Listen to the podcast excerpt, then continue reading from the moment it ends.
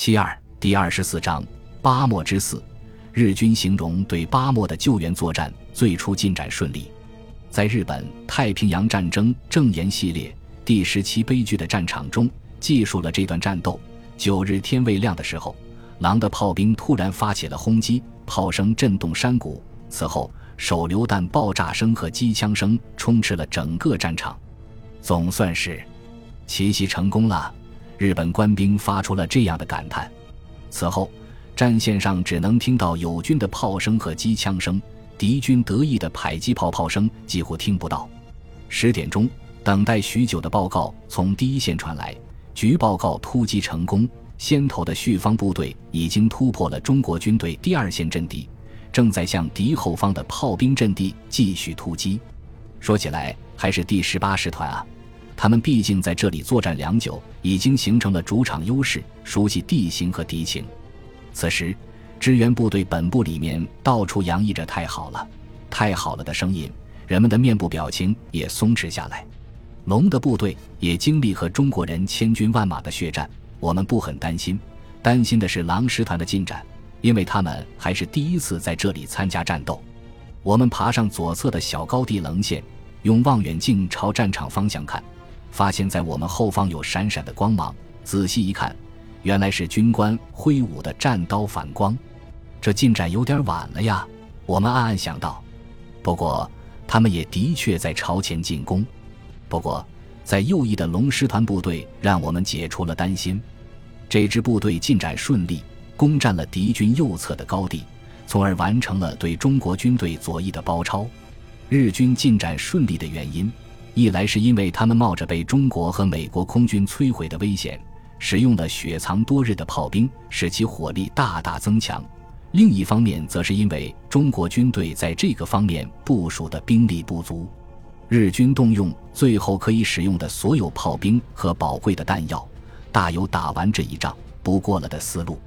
这种想法也很正常，因为巴莫如果失守，日军唯一正常的战斗思维。就是尽量保存力量，撤出缅北和滇西战场。要撤退，在道路大多被破坏的缅北地区，这些炮弹和大炮都是日军的累赘。日军残存的据点南坎、折放、腊树等连成一线，如同一条死蛇，既难以构成相互呼应的支撑点，也无法切实遮断正在迅速向前延伸的中印公路。缅北日军的最重要任务就是阻止中国打通国际线路，以避免这个顽强的农业国获得足够的外界工业支援。现在这个目的无法实现，继续在缅北或者滇西打下去已经没有意义。实际上，日军已经开始悄悄地准备撤离，其分散设在平家等地的守备队，尽管受到的威胁不大，也轻易放弃阵地，向主力靠拢。九月二十一日。分散部署的日军中最大的一支，从平甲撤离的守军一个步兵大队又一个炮兵中队到达芒友，这一撤离遭到云南远征军的拦截，日军损失不小，但日军出动第四十九师团的吉田支队，经过激战才逃出升天。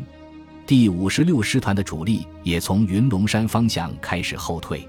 平甲是第五十六师团在滇西的三大门户之一。另外两个门户，嵩山和腾越都是经过玉碎苦战才易手的，而云龙山是挡在龙陵前面的重要防线。丢弃平甲这样的重要阵地，从全局来说，这无疑不是好消息。但是在局部战场上，日军可以动用的兵力，使其短时间内作战能力反而增强。日军同时通过第三十三军兵器部自制大号手榴弹，带用汽油。通过军医部采集草药解决治疗伤病问题，这些都短暂地提升了日军的战斗力。至于以后，那就谁也顾不得去考虑了。实际上，此时日军还能控制的缅北铁路已经被美军空军部队和中美联合空军反复攻击，破坏惨重。掸邦的日军铁道、桥梁等均遭损伤。对于这样的空袭，日军也总结出了规律。他们认为，美军平时使用三架飞机共同攻击日军重点目标，但巡逻常常是单机。所以，如果运输车是单车，则日本驾驶员常常白天行驶，因为更容易逃脱攻击。奇怪的是，在芒友的日军司令部却一次都没有遭受攻击。有推测认为，盟国已经截取了日本的无线电波频段，因此有意不炸日军司令部来保障消息来源。而中国方面部署兵力不足，则应该说是仓促间布阵不周了。当时中国远征军在西线的兵力远远大于日军全军。中国远征军在这个方向上的部队集中了新编第一军的全部、第六军的一个师、战车部队七个营。此外，海边有步兵独立团一个、重迫击炮团一个、炮兵团三个、高射机枪营一个、汽车兵团一个、工兵团两个、教导团一个、通讯兵营一个及运输兵两个大队，总共十万大军。但当时中国军队的高级将领主要注意力在巴莫城区。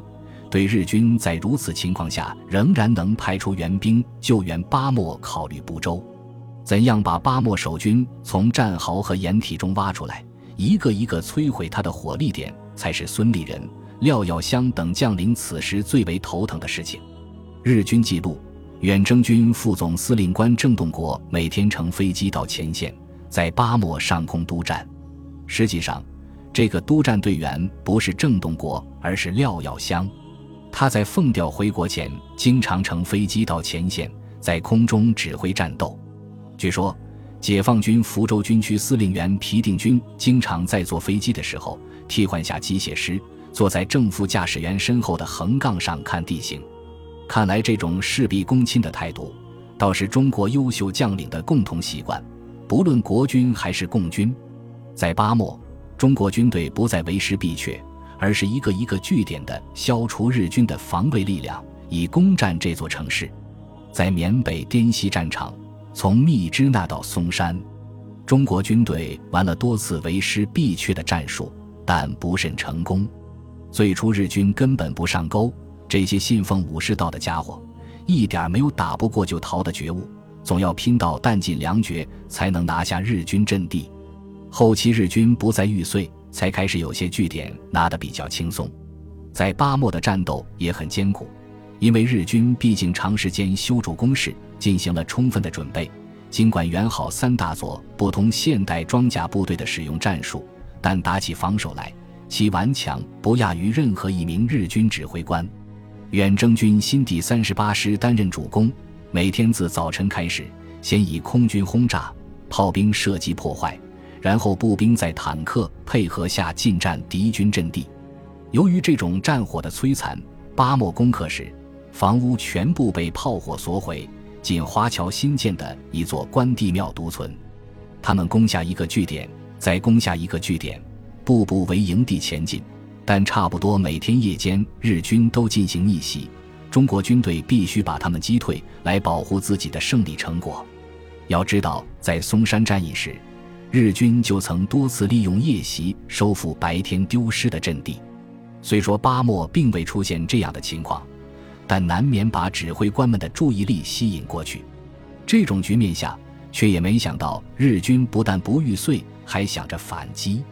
结果，在日军进攻正面担任防御的，只是已经插到巴莫与云南日军之间的中国远征军新编第一军新三十师一个团，遭到日军攻击后。损失惨重，连连败退。幸好中方调兵遣将，逐渐增兵进行阻击，试图将日军阻止于巴莫城东。这一来，日军的进展就没有那么快了。同样是太平洋战争正言系列第十七悲剧的战场中，这样记述随后的战斗：下午两点开始，敌军的迫击炮突然密集地响了起来。下午三点刚过。败退下来的第十八师团部队报告，虽然一度攻占敌军炮兵阵地，但是敌军发起反击，现在我们不得不后退，并通过工兵将缴获的大炮炸毁。上午，听说他们向中国炮兵阵地进攻，我们都拍手叫好。现在气氛全变了，指挥部立即发出命令：凡是缴获到野炮、山炮、迫击炮、重要的新武器、弹药等，必须立即向本部报告。本部会立即派员前去处理。发出这样的命令，是因为日本军队现在最大的问题就是炮兵已经基本打光，火力不足，而步兵和工兵可能没有意识到这一问题。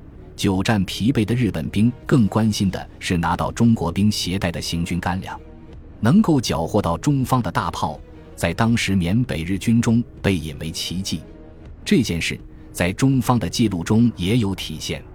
中方战士文献中记录，中国远征军驻印军以新编第三十八师等主力部队猛攻巴莫时，日军从缅甸和滇西的各师团中抽出部队、副炮兵、工兵。由南坎向西北推进，企图袭击新编第一军侧背，解巴莫之围。在中途卡的克与新编第三十师遭遇，发生激战。新编第三十师在公路上的一个团被日军由南插入，切成两段。一个炮兵连阵地备战，空投粮弹的飞机亦被日空军击落两架。连长朱永刚与阵地共亡，该连四门山炮被夺走。本集播放完毕，感谢您的收听，喜欢请订阅加关注，主页有更多精彩内容。